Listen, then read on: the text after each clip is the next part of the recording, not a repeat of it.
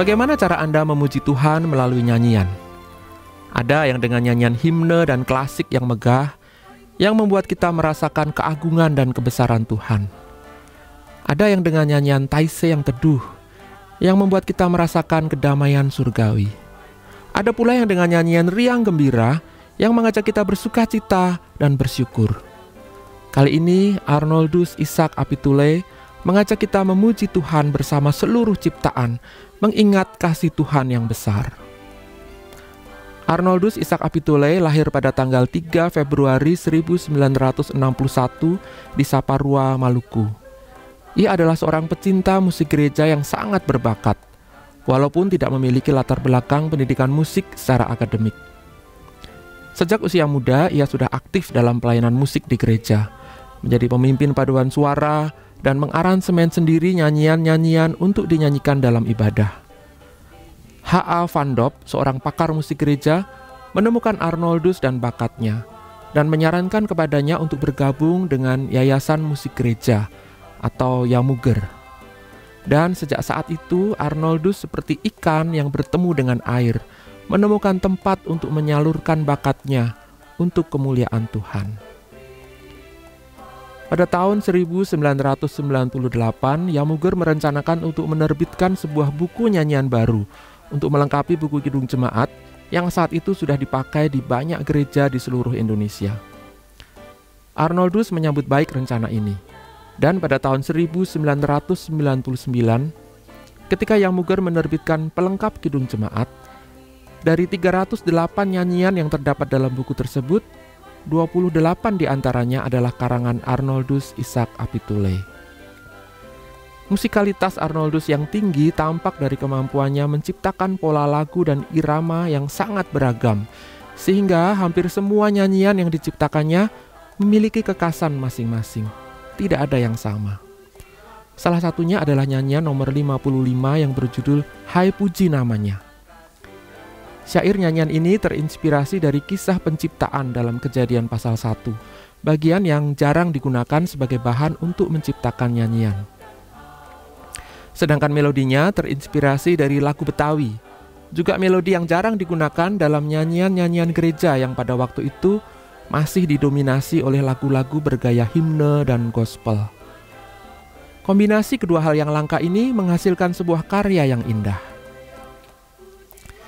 Nyanyian ini terdiri dari lima bait, dan melalui setiap baitnya kita diajak memuji dan menyembah Tuhan bersama seluruh ciptaan. Frasa puji namanya diulang sebanyak 11 kali, dan di akhir setiap bait, kecuali di bait kelima, terdapat ajakan, mari semuanya menyembah Tuhan. Mari kita perhatikan bait demi bait. Kita mulai dengan bait pertama dan kedua. Hai puji namanya terang cahaya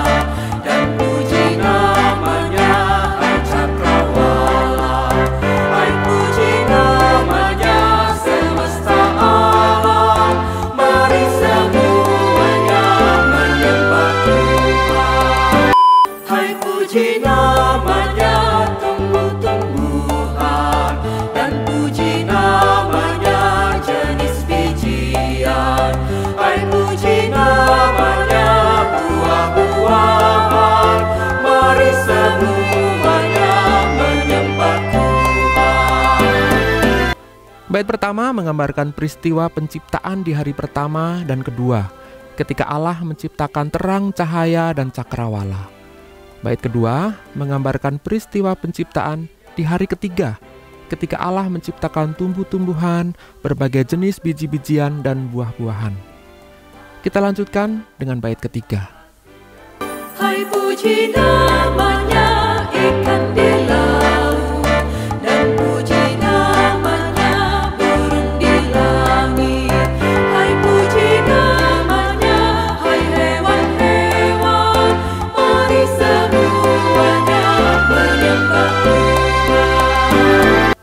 Bait ketiga menggambarkan peristiwa penciptaan di hari kelima dan sebagian dari hari keenam. Ketika Allah menciptakan ikan di laut, burung di langit, dan hewan-hewan di darat. Mungkin Anda bertanya, bagaimana dengan hari keempat? Mengapa dilewati? Ya, Nyanyian ini memang tidak berbicara tentang penciptaan secara kronologis, tepat seperti yang dituliskan oleh Alkitab, melainkan lebih merupakan nyanyian pujian kepada Tuhan yang menciptakan semuanya itu.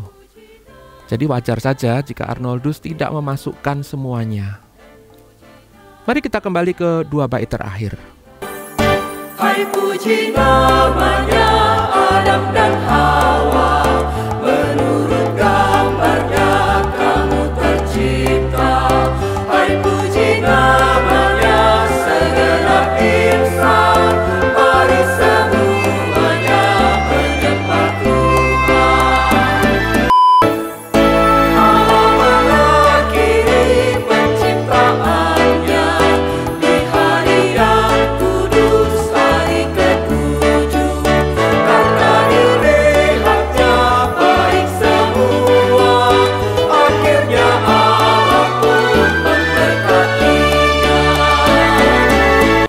Dalam bait keempat, penyanyi mengajak Adam dan Hawa yang diciptakan menurut gambar Allah dan segenap insan untuk memuji nama Tuhan.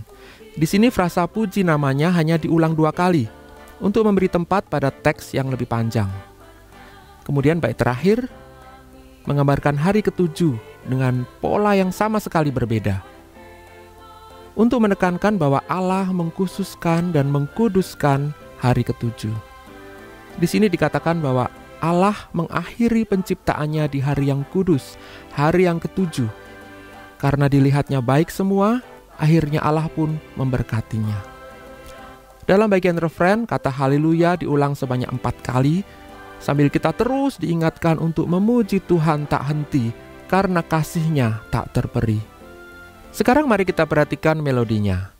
Seperti sudah saya katakan tadi, melodi lagu ini terinspirasi dari lagu Betawi. Lagu Betawi itu unik karena walaupun tangga nadanya pentatonik, artinya hanya menggunakan lima nada saja, yaitu do, re, mi, sol, dan la. Tapi dapat diiringi dengan akord-akord diatonik tanpa merusak lagunya, bahkan justru memperindah. Mungkin ini karena budaya Betawi adalah hasil percampuran banyak budaya, baik timur maupun barat. Dan entah sengaja atau tidak, pilihan melodi Betawi ini justru mempertegas makna lagu ini, yang mengajak kita untuk memuji Tuhan dalam keberagaman. Selain itu, pilihan melodi Betawi ini juga membuat nyanyian ini menjadi ceria dan penuh semangat. Kata haleluya yang dinyanyikan dengan empat nada tertinggi dalam lagu ini dan diulang lagi dalam empat nada rendah. Serasa mengajak kita melompat naik dan turun serta bersorak memuji nama Tuhan. Mari kita nyanyikan lagu ini. Saya perlu ingatkan satu hal sebelumnya. Jika ketika menyanyikan lagu ini Anda merasa ingin menggerak-gerakkan anggota tubuh Anda, jangan tahan-tahan.